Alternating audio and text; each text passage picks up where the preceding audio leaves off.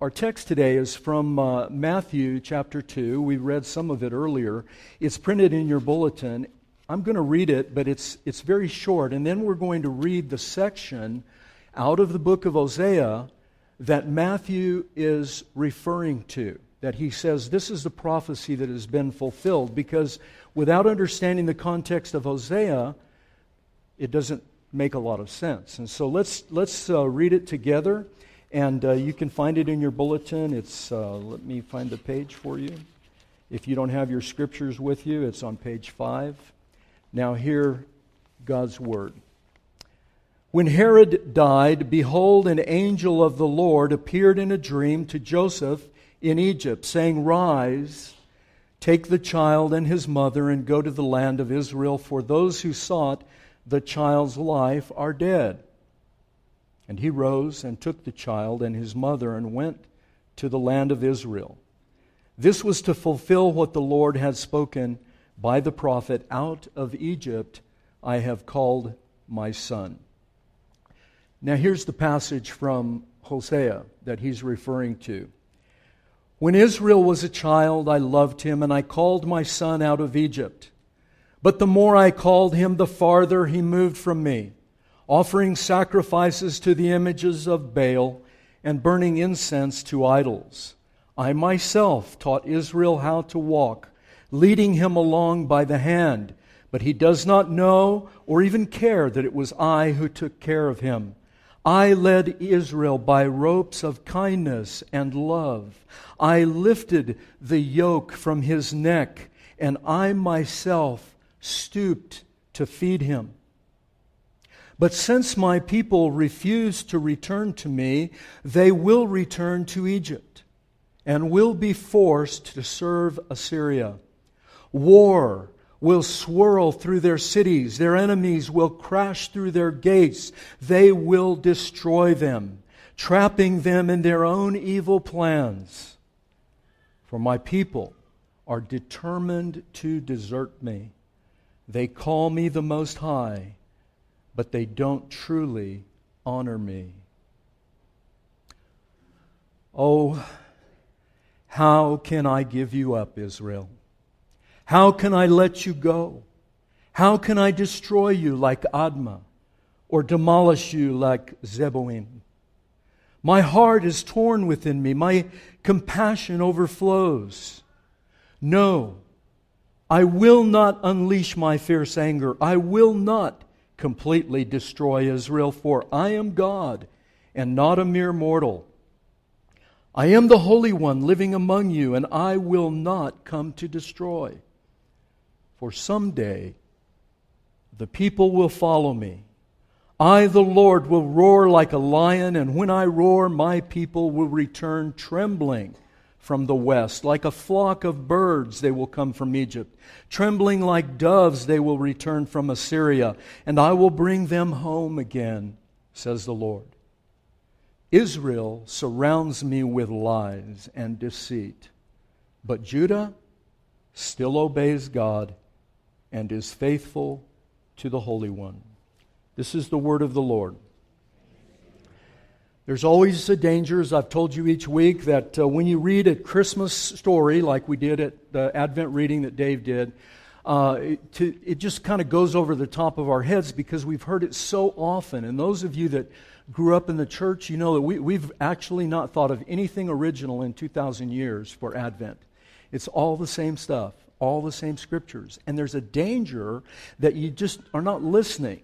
And uh, these prophecies that uh, Matthew mentions and the dreams that Joseph had are just packed full of very intense meaning. And the original audience that would have heard these stories uh, that would have rung true in their minds because they were so uh, saturated with the scriptures of the Old Testament. And so I picked this one because it's a little needs a little bit more explaining uh, why Matthew is referring to this particular verse out of Hosea, and we'll look at that. The immediate context of Joseph's dream is to warn uh, uh, Joseph to get out of Israel and go to Egypt. And the next dream that he has is to tell him to come back and return to the land of Israel. This is the third dream he had. And this is uh, the context that we find this verse from Hosea. In his very first dream in chapter 1, God told him this Don't shrink back, do not fear to take Mary and name Jesus. Now, these two words he used, as we talked about in the first week of Advent, to take her meant to take her openly, perhaps even publicly marry her, and then on his own shoulders and out of his own life, cover her shame and her guilt for this unwed pregnancy. Now, we can talk about the incarnation, and it's true. She was born, uh, he was born without having intercourse with, uh, uh, with any male human being. But imagine that you heard that. You would have said, oh, yeah, for sure. And so, what God was asking Joseph to do was to step into that breach and take that shame and that guilt on his own shoulders. He's a wonderful, actually, in Scripture, very few uh, characters are idealized. Joseph is one of them. He's an ideal character. We find no flaw in him. And he steps in and he takes her and he names Jesus, which means he adopted him, again, publicly and openly. This is my son. He became Yeshua ben Yusuf, Jesus, son of Joseph. And Joseph took the burden of Jesus Christ on his shoulders and, in a way, saved him because the scripture tells us that Jesus was going to save his people from their sin. That was the first dream. That was the first context. And he said, Give him this name, Jesus, but give him this name, this other name, Emmanuel. And Emmanuel means God with us. And it became a battle cry to the, to the armies of Israel when they were standing out in the battlefield after this happened in, in the, the book of Isaiah, chapter 7. They would be uh, hitting their sword uh, and their, their, their spears on their shields and shouting at the enemy, Emmanuel, Emmanuel, God is with us. And that was, became a battle cry. And so Matthew just picks it up, brings it right here, and says, This is the one who has come to defend us. God is with us. He is going to go to war against our enemies. And then in the second dream, the, the angel tells Joseph, Flee to Egypt, run for your life. And the immediate context is just be safe, get away from here. But the deeper context Jer- he quotes Jeremiah in this amazing text where Jeremiah is telling the people who are getting ready to be transported into exile a cry is heard in Ramah. Rachel weeping, wailing, inconsolably crying for her children because Ramah was the place where Rachel, the wife of Jacob, died giving birth to Benjamin. And there was weeping and wailing because she was not going to be able to, to know her, her children. And there was great sorrow. And Jeremiah picks this theme up, and when he sees the people gathering at the staging site in Ramah, because all the, all the population of Israel had been gathered up, and they were staging them there to take some of them to Babylon, and some of them they were just going to summarily murder. If you couldn't make the trip, they killed you. If you had a little baby, they killed the babies, because who's going to take a baby on a trip where you're going to go become a slave? and families are being separated. Little children are being torn from the arms of their mothers. And, and, and Jeremiah is witnessing this. And he quotes from Genesis, and then Matthew picks this up and he quotes it again because Jesus' life was saved. His life was saved at the expense of these innocent boys in Bethlehem. And why? Again, how do you know? Because he says that, that the consolation of Israel will be the Messiah who will come and save all of us from our sins all of us from death, including those little innocents in Bethlehem. And now we see this next dream. Herod dies. Look at 19 through 21 in your text. the angel came to Joseph in a dream and he said, Rise, take the child, go to Israel. Now return to Israel. And Joseph, without question, obeys. There's never any, there's never any pushback from Joseph. He just obeys. He's, he's an amazing character. And then I switched it around. So I put verse 15b because it's, it's just, I chronologized it for some reasons that aren't important. But 15b is where he says, This is to fulfill what was spoken of by the prophet Out of Egypt I've called my son. So let me give you the context and let's talk about this. And we'll look at it in, in uh, I'm going to give you three points. I don't know, I'm, getting to the point where I can't count past three. But I'm hoping that one of these days I'll give you a sermon with just one point. Wouldn't that be great? It would only be 15 minutes. We'd have to do the other two. All right, listen. We're going to look at it under three heads, and don't jump out of your skin when I say the first one. I don't want anybody to have a heart attack when I say it. Okay? But the first one is the doctrine of election. Second one is the, the obstruct, obstructive, obstinate rejection. So you've got election and rejection, and finally, we're going to look at the redemption that God wields in his hands when he comes to save the people. And so let's look at election. I don't know of anything in the Bible that gives people more heartburn uh, than the doctrine of election, but you can't read a lot of your Bible without seeing it in places uh, that are like this, where, where God not only says it, but He resays it and resays it. I chose you, you did not choose me. I stepped into eternity and I did something to make it possible for you to come to me. And so in verse 1, look at it. He says, When Israel was a child, I loved him, and I called my son out of Egypt. Hosea is looking at this horrific event that is about to take place where the people are going to get taken away into exile and families torn apart. And he's saying, Someday, God is going to revisit his original promise. He's going to come back and he's going to re- bring, bring you back from exile the way he brought you out of Egypt. And why? Because he loves you. Hosea recalls the original grace and love of God in his divine election. Abraham was not looking for God, God went and got him. Nobody, in fact, I have not been able to find a scripture in the Bible where anybody is running around desperately trying to find the God of the Bible. Now, they're busy in the Bible finding other gods, and we are too. In fact, some of the most striking language used in your Bible, Eh, it's, it, we can't translate it directly from the original language because it would be too vile. You couldn't read it in church about the condition of the hearts of people towards their idols. They become lovers. And there's some amazing language. And again, the English translators won't touch it. They just they may make it real soft. And it's not soft. Because we run after these idols. We, we, we crave them. John Calvin said our heart's an idol factory. It's producing them all the time. God said to Israel when he brought them out of Egypt and they got to Mount Sinai and, and they were getting ready later, 40 years later, to go into the land uh, of Israel. They're out there on the plains of Moab. And, and, and Moses recalls their history of redemption over 40 years. And he says this to the people You are a holy, and by the way, this scripture means you as well.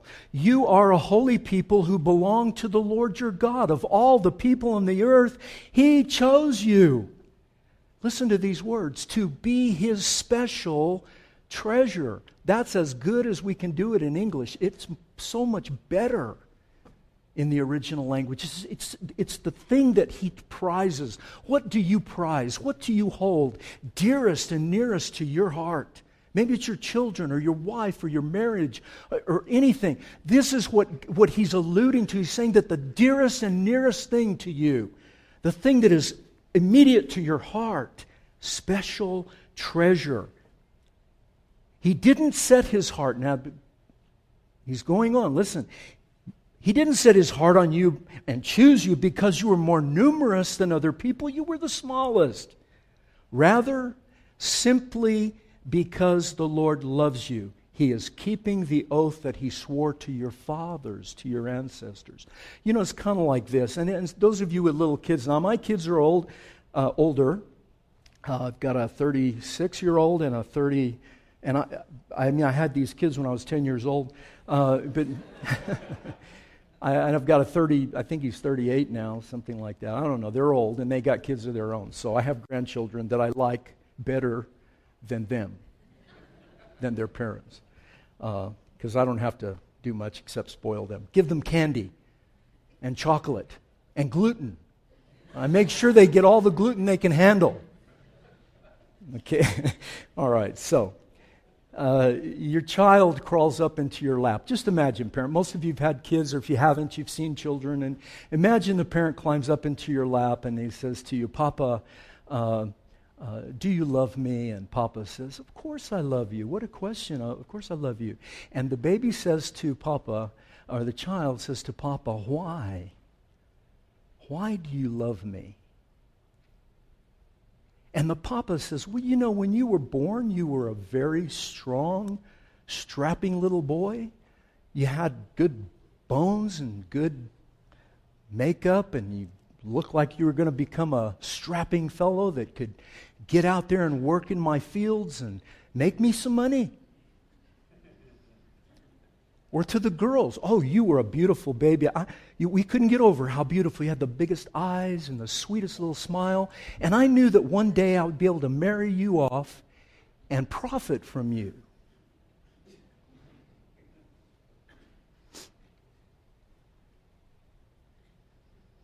You're all thinking, well, that's not me. Well, yeah. Okay, I'll give it to you. You know, I know that you're a smart kid and you're going to make really good grades in school, aren't you? And you're going to obey me and you're going to make me look really good in church. We're going to whip you right into shape so that you can make me look good in church. And you're going to be a great Christian little child, aren't you? Because after all, that's why I kept you. So that I could have the perfect family and all my little chickens and all my little ducks in a row, and everybody would admire me because of my wonderful family. No laughter there, okay? You get the picture, right? We would never say something like that to our children. We might think some of those things, but we would never say it. And God comes along to us, and we climb into his lap, and we say to him, Why do you love me? And we say the most insane things back to him. Well, you looked down the tunnel of time and you knew that I would come to you someday and be a great minister and a preacher of the gospel, and thousands of people would come to see me and hear my voice. Right? Or you looked down the tunnel of time and you saw that I was going to cure cancer. Or you looked down, you saw that I was going to really turn out good. Or worse than that, I looked down the tunnel of time and you chose me. Thank God you chose me. Uh, thank myself. Thank myself that you chose me, that you decided in your goodness to follow me. I'm being facetious because it is so ridiculous. When you read scriptures like this in Hosea, or you read scriptures like this from the book uh, uh, of Romans or anywhere else that you want, the book of Deuteronomy, and you see that God set his love on you. Your parent, if you're a parent that loves his child, you will say to them, when they say, Why do you love me? What are you going to say to them? I love you because I love you. I love you because you're mine. I don't care that you were small and deformed and had Down syndrome or maybe one arm or one leg. I don't care. I don't care that you didn't look that great or maybe you couldn't make it or you didn't thrive when you were born. No, you're mine and I will love you till the day you die. That's what we tell our children. No matter what happens, no matter what goes on in their life, their parents are always there for them, and God is saying that to us. I set my love on you. And I will not leave you because I promised. I promised that you're mine. And Matthew is reminding a bunch of people, a whole population of people, and beyond that, he's reminding the population of the planet Earth You're mine. Return to me. Come back. I'm sending someone for you to save you. Will you trust him? And just like Israel, we, we can be so obstinate we want to know the reason God loves us. Charles Spurgeon, I've quoted this before, and I hope I'm going to keep quoting it because I love it. Charles Spurgeon said, I believe the doctrine of election. I believe the doctrine of election because I am quite certain that if God had not chosen me, I never would have chosen him. And he must have chosen me before I was born because he he never would have chosen me after. And he must have chosen me for reasons that I don't know, because I have never been able to find a reason in myself why he should have looked upon me with special love. Now, that's the heart of a person who's broken and humble before the love and grace of God, and you're down on your knees, you're saying, I have nothing. Nothing in my hand I bring, simply to thy cross I cling, naked come to thee for dress. I have nothing. And yet, you and I know, we know very well that once you get into, once you get into the church and you start getting around other Christians and you start, you want to start rolling out all your stuff either to impress them or some people even go so far as to impress God. They want to, they want to put God into their debt. I've done all this for you. I've done all these wonderful things. I, I obey you. I do everything. You owe me. And if we don't even say you owe me, we still have that in our heart. It still is eating away at us. How come this bad thing happened? You know, bad things happen. Doesn't mean that God is doing something to you in particular. We live in a world that is fallen and broken. Bad things happen. The very fact that we can take another breath is the grace of God. And what do they do? Look at verse 2 through 4. This is the, the, the what Hosea does in this 11th chapter is remarkable because he just goes through the whole uh, story of redemption and, and the history of redemption. Look at verse 2. The more I called you, the farther you moved away. You know, every Sunday, if you come to church every Sunday, God is calling you. It's not me. I'm standing in a holy place, this little square, this three foot square area of the pulpit. Uh, the church has always said is, is sacred ground, at least while I'm here. Now, if you want to come up here, it won't be sacred anymore. You will spoil it. you know I'm kidding, right? No, it's because that the Word of God is supposed to go from this pulpit. And God help us that it doesn't go from this pulpit. Cursed be the man or woman who steps here and says something other than the Word of God. The curse of God, the anathema of God is on that person.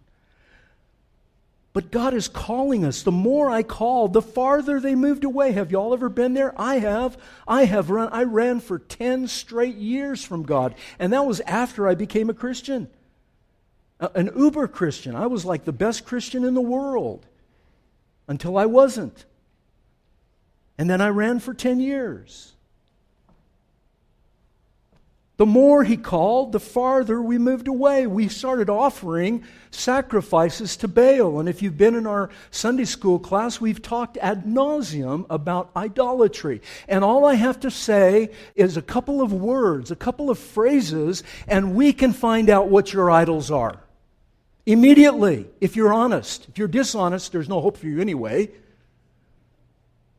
But if you're honest, one or two words will expose the idols. And I won't do it because it'll make you mad. Like stuff like gun control. Just look inside. Look inside your heart when I say that. Look inside your heart when I say Nancy Pelosi. Look inside your heart. And don't tell me, well, I have righteous indignation. No, you don't. You wouldn't know righteous indignation if it came up and bought you in the bitch in the behind. Jesus knows righteous indignation. We don't know what that is. All we know is other stuff anger, contempt, hatred, vile, looking down our nose at somebody. Just find that thing that really ticks you off, and you'll find your idols. Find that thing that you can't control, or the thing that scares you and keeps you up at night, and you're wringing your hands and you can't sleep because, oh my God, is my kid going to get into Harvard or not? You know, terrified that something really uh, is going to let you down. Find those things, folks. You will never be free unless you find them. And if your pastor gets up and tells you anything else, he'd be a liar. Find them. Take the stake of God's word and drive it in the heart of that vampire because it is sucking us dry. It always has, it always will. And so we always have to be reminded that idolatry is the sin that is beneath the sin that is controlling and enslaving us, just like Hosea says. I taught them to walk. I led them by the hand. He says, I was out there in the wilderness leading them, guiding them, and they turned on me. They don't even know it was me that was taking care of them. I led Israel with ropes of kindness. Let me ask you something. Figure out the idol that's in your heart and ask yourself is that idol going to ever die for you? Is that idol ever going to do anything for you except enslave you? But when you come to Jesus Christ, He always says, Me for you. He always says, I'll give myself for you.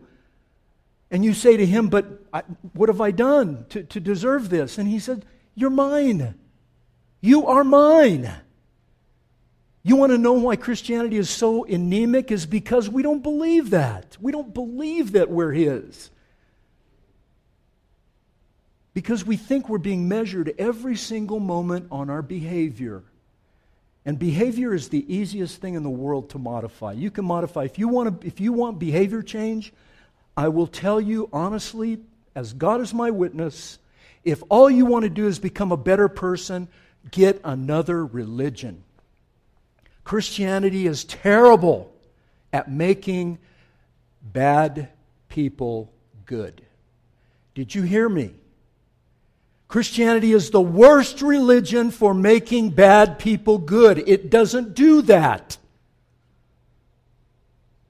Ravi Zacharias said Christianity is not making bad people good, it's making dead people alive. And there's all the difference in the world between those two things. Completely. Dead people alive. And God brought them out of Egypt. He set them free. He gave them life at Mount Sinai. He said, Look, I loved you. I brought you out on eagle's wings. I set you up to be the nation, my people, my priests, my kings. I did all that. That's in chapter 19. I brought you out. I loved you. I brought you on eagle's wings. Then he tells them, chapter 20, the Ten Commandments. Now, therefore, now that I've done all this for you, you shall have no other gods before me. No other gods before me. See, look back. What did I do for you?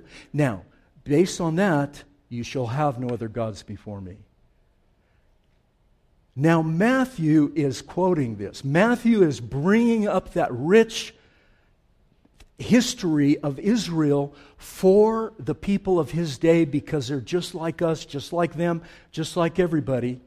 And here comes Jesus, and he is not going to uh, perform the way they think he should. And you know what, folks? We don't need to look outside. We don't, we, we don't need to look at Hollywood. We don't look, need to look at our culture. We don't need to look at the Democratic Party. We don't need to look at the Republican Party. We don't need to look at any of those things to see this rejection of God. All you have to do is look in the mirror. And if you're honest, you will say, It's me. I'm the man. God, have mercy on me, a sinner. God, have mercy on me, the sinner. But I'll tell you what, Christians have a terrible history, Israel did too, of pointing their fingers at everybody else and all the problems out there. They will not look, and I'm begging you. Because Christianity won't make any sense to you until you start looking and taking the hard look inside. Because the result, look at what happened in, in verses 5 through 7. They went back into slavery. Since they refuse to return to me, they're going to return to Egypt. Back they go back to Assyria, and then eventually to Babylon. War is going to swirl around their cities, enemies crash their gates. They're going to be destroyed. And they were. They call me the Most High. You know, this got to break your heart, folks. It, it, when I was reading it, it broke my heart. They call me the Most High, but they don't truly honor me. Jesus said, You honor me with your lips, but your heart's far from me. And so, everybody in this room today, this is us. I'm not, I'm not pointing my finger out there. I, don't know. I got nothing to say about Nancy Pelosi except this one thing she's better than me.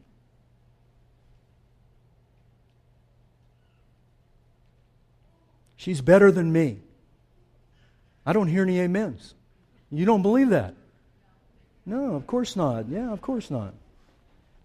Well, I, am I'm, I'm picking on the poor Speaker of the House, but listen, the, if you don't see other people out there better than you and that you're there by grace, that you're the one on the, the, the, sidewalk with the cup and the, and the stupid cardboard sign, you know, give me money, I'm, I'm poor.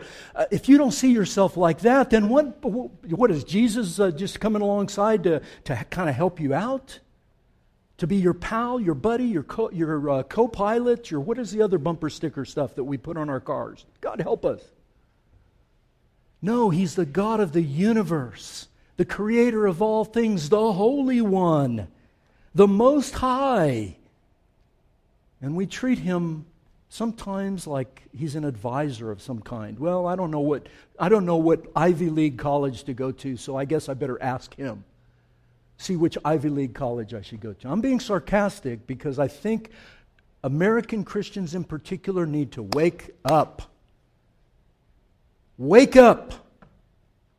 Jesus Christ is Lord. Amen. He's the Lord. He's the King. Let's give our hearts to Him like never before. Let, let's, let, let's let history write our story saying, well, those people at Christ the King, they were crazy. They were insane they loved Jesus so much. They gave their hearts to him so much. What was up with that little church in El Paso? Wouldn't you like that to be written into church history because we actually believe it? I'm begging you. We're going into a new year, 2020. It's got lots of zeros and, and uh, lots of twos. That could mean anything. I mean, kind of like 1999, you know, everybody was, you know, wringing their hands, the end of the world. Well, this is 2020. It may be the end of the world. Let's go into 2020 strong, folks. Let's give our hearts to Jesus. Will you do it? I hope you will. Why? Because look at what he says in these final verses. Some of the most tender words that you will ever hear, not only in the Bible, they're the most tender words you will almost ever hear in the Bible, but they're almost the most tender words that you will find anywhere in any literature. God is going through this very poetic, and at some time in one of our Q and A's, I'll explain it all to you. In the Hebrew poetry, is going through these these weal and woe and, and and accusation, then forgiveness, and he's going back and forth because it's so punchy, it's so powerful.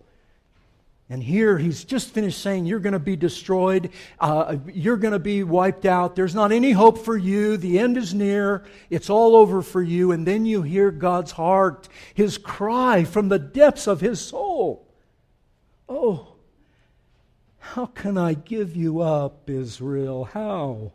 How can I let you go? How can I destroy you like Admah and Zeboim? These were, these were suburbs of Sodom and Gomorrah. My heart, God is speaking to you right now. My heart is torn within me. My compassion, it overflows. No, I will not unleash my fierce anger.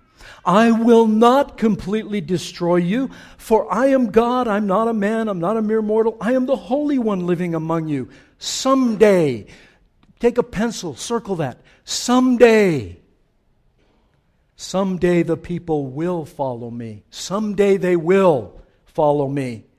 I'll roar like a lion, and they'll come to me trembling like a flock of birds or like doves. They will return to me and I will bring them home again. How does he do that? Look at the final verse. Israel surrounds me with lies and deceit, but Judah, they still obey me.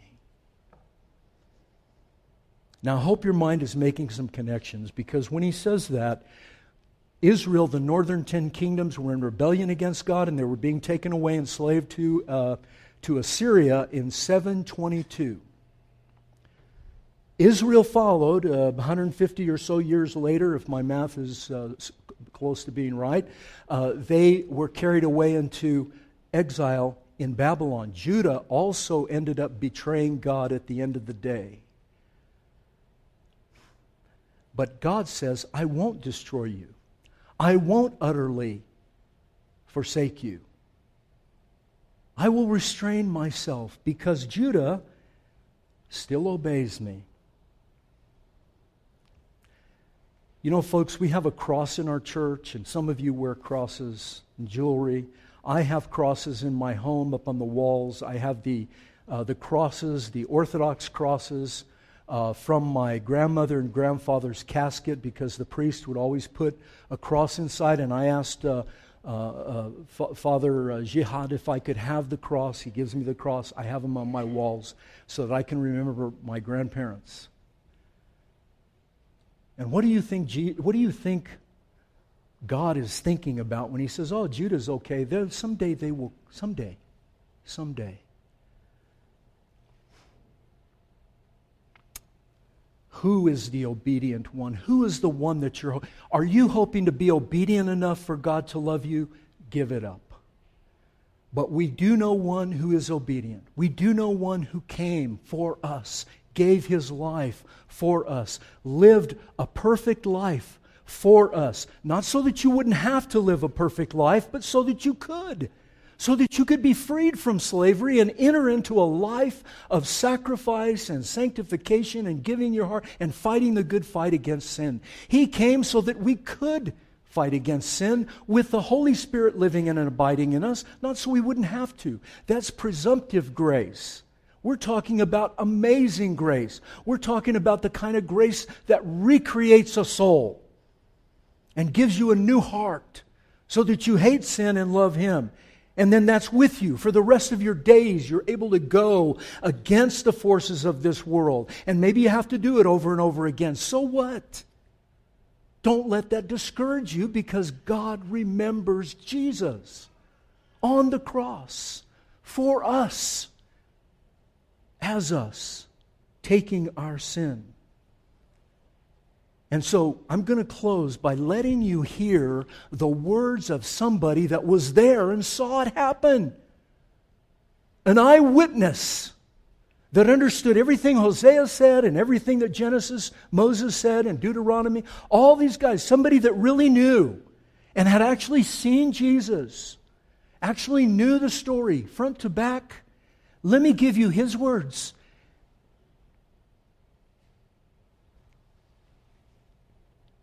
I love this. I wouldn't rather be anywhere in the world than here right now. And I hope this will be true of you in a moment. Listen to God's word from somebody that saw it. I saw a scroll in the right hand of the one sitting on the throne with writing inside and out, sealed with seven seals. I saw a strong angel shouted with a loud voice, Who is worthy? to break the seals and open the scroll. But no one in heaven on earth or on earth, no one under the earth, no one was worthy. And I began to weep bitterly, inconsolably, because no one was worthy. But one of the 24 elders came to me and said, Stop your weeping. Look, look, behold, the lion of the tribe of Judah, the heir of David's throne, has won the victory. He is worthy to open the scroll and its seven seals. And I turned and looked, and what I saw was a lamb as if it had been slain.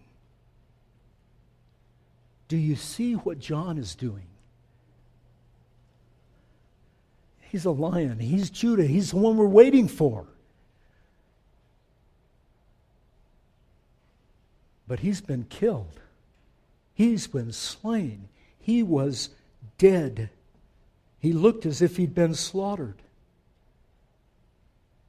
But he said, I am the one who was dead, but am now alive and reign forevermore. This is the God who is calling you and me. If you're a Christian, he's calling, he's calling you every day. If you're not a Christian, he may be calling you for the first time. Doesn't matter. He's calling. He's telling us, I love you, and here is the guarantee of my love for you, not just when you're good, but when you're bad. Not because you're going to give me something, because you're a big strapping baby and you're going to grow up to be so wonderful. No, because my son came out of exile out of the forsakenness of the cross, the death and hell of the grave. He came out of that exile and returned to save us. And he will return again. Will you trust him? He's asking you to do that and nothing more. Trust him. Everything else will take care of itself. Will you do it? I hope you will. Father, uh, these are amazing words. I don't know how we can ignore them, and I I know we can't because they are true. And whatever else we think may or may not be true.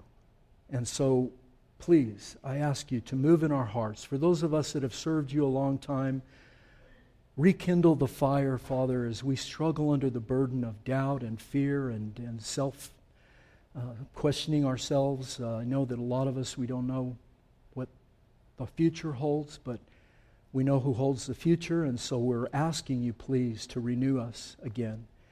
And for those who may not know you, Father, I don't know who might, somebody here might need you in a way that uh, they haven't, haven't ever known you before. And so please move in their hearts. I ask you to do that and save them by the power of your grace. In Jesus' name, amen.